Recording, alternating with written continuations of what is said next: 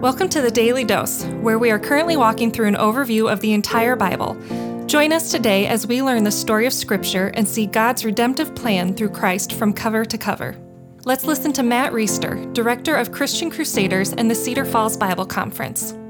Today we're going to be in Isaiah 6, verses 1 through 7. This is a remarkable vision that Isaiah has of the Lord. And this is something that takes place when Isaiah is first called by God to be his prophet.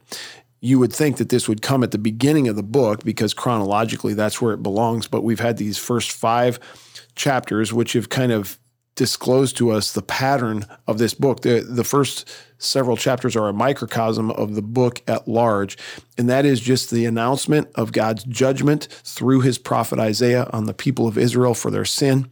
Calling them to repentance, to turn from their sin, to receive his forgiveness, and declaring to them what's going to happen if they don't turn from their sin and what could happen beneficially if they do repent.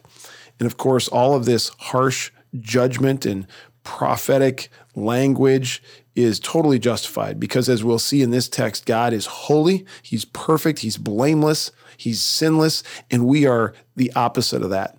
And something needs to be fixed in order for us to be in fellowship with Him. We need to turn from our sin. And eventually, what we'll find out is that God's going to back in Isaiah's time, he's going to punish a lot of Israelites for being unfaithful to the covenant, but he's going to preserve a handful of them. Eventually, Jesus Christ is going to come out of that line. He's going to live the perfect life that no one could live. And then he's going to die bearing the sin of those who would put their faith in him. He's going to rise, defeating sin, death, and the power of the devil, so that when people, even today, from every tribe, tongue, or nation, put their faith and trust in Christ, they can be grafted into the family of God they can be part of his kingdom as his covenant sons and daughters. So when there is no solution that is human in its inception, when there's no way for humans to obey perfectly the law of God, there's no way for humans to repent and live according to the precepts, the rules, the commandments, the perfection that God is calling them to through Isaiah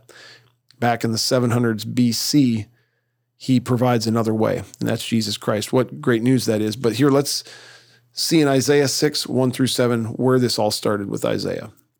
In the year that King Uzziah died, by the way, let me give you some insight into Uzziah. He was a king of Judah, and he started out faithful like many of the kings did, but then he became proud and haughty and he burned incense to the Lord, which was not his role. And when the priests called him out on that, he became obstinate and the Lord struck him with leprosy. He spent the, le- the rest of his reign in a house that was separate from everybody else because he had leprosy.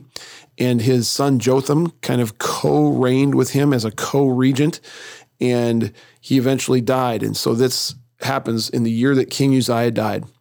This is the people of Israel being totally unfaithful and sinning against God, just like they did throughout the Kings and the Chronicles. And in the year that King Uzziah died, I, Isaiah, saw the Lord sitting upon a throne, high and lifted up. The train of his robe filled the temple. Above him stood the seraphim. Each had six wings. With two he covered his face, with two he covered his feet, and with two he flew. And one called to the other and said, Holy, holy, holy is the Lord of hosts. The whole earth is full of his glory. And the foundations and the threshold shook at the voice of him who called, and the house was filled with smoke. And I said, Woe is me, for I am lost for I am a man of unclean lips, and I dwell in the midst of a people of unclean lips, for my eyes have seen the King, the Lord of hosts. Then one of the seraphim flew to me, having in his hand a burning coal that he had taken with tongs from the altar. And he touched my mouth and said, Behold, this has touched your lips. Your guilt is taken away, and your sin is atoned for.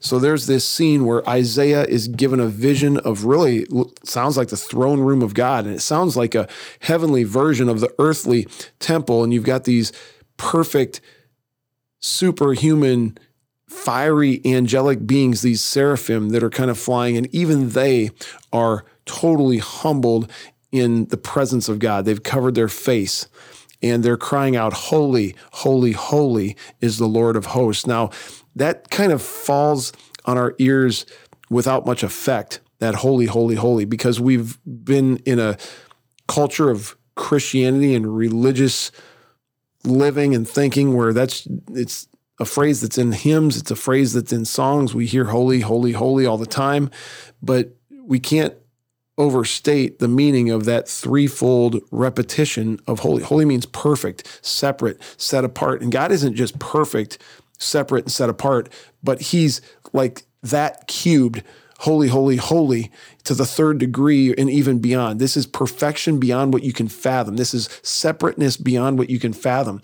And what is Isaiah's response when he is in the presence of this? It's exactly what your or my response would be, even if you're the most moral person uh, on your block, even if you've got the best church attendance and the most Bible knowledge and and you've sinned the least of anyone you know, you and I would have the same response that Isaiah is is having when he's confronted with the absolute holiness of God in comparison with his sin, his brokenness, his stain, and the people he lives with. He says, Woe is me, for I am lost. I'm a man of unclean lips, and I dwell in the midst of people with unclean lips. He immediately goes to confessing his sin. He, he immediately goes to acknowledging his brokenness before the Lord.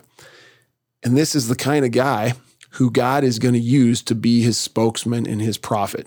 This is something we can take from this text. We want to be God's representative and do that well.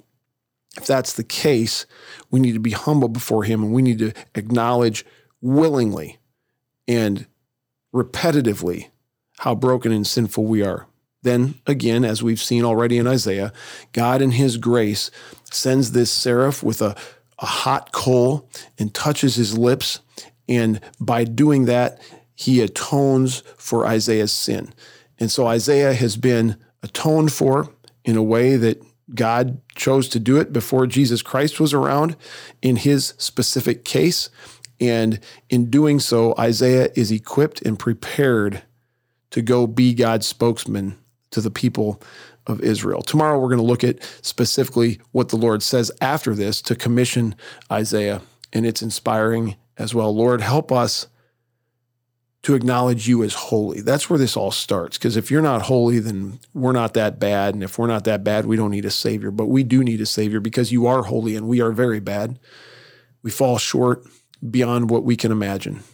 Lord, would you give us the kind of humility that comes from understanding that? And then would you, by your grace, cleanse us and allow us to be effective instruments in your hand for your work, for your glory, for the cause of Christ for your name. And we pray it in Jesus' name.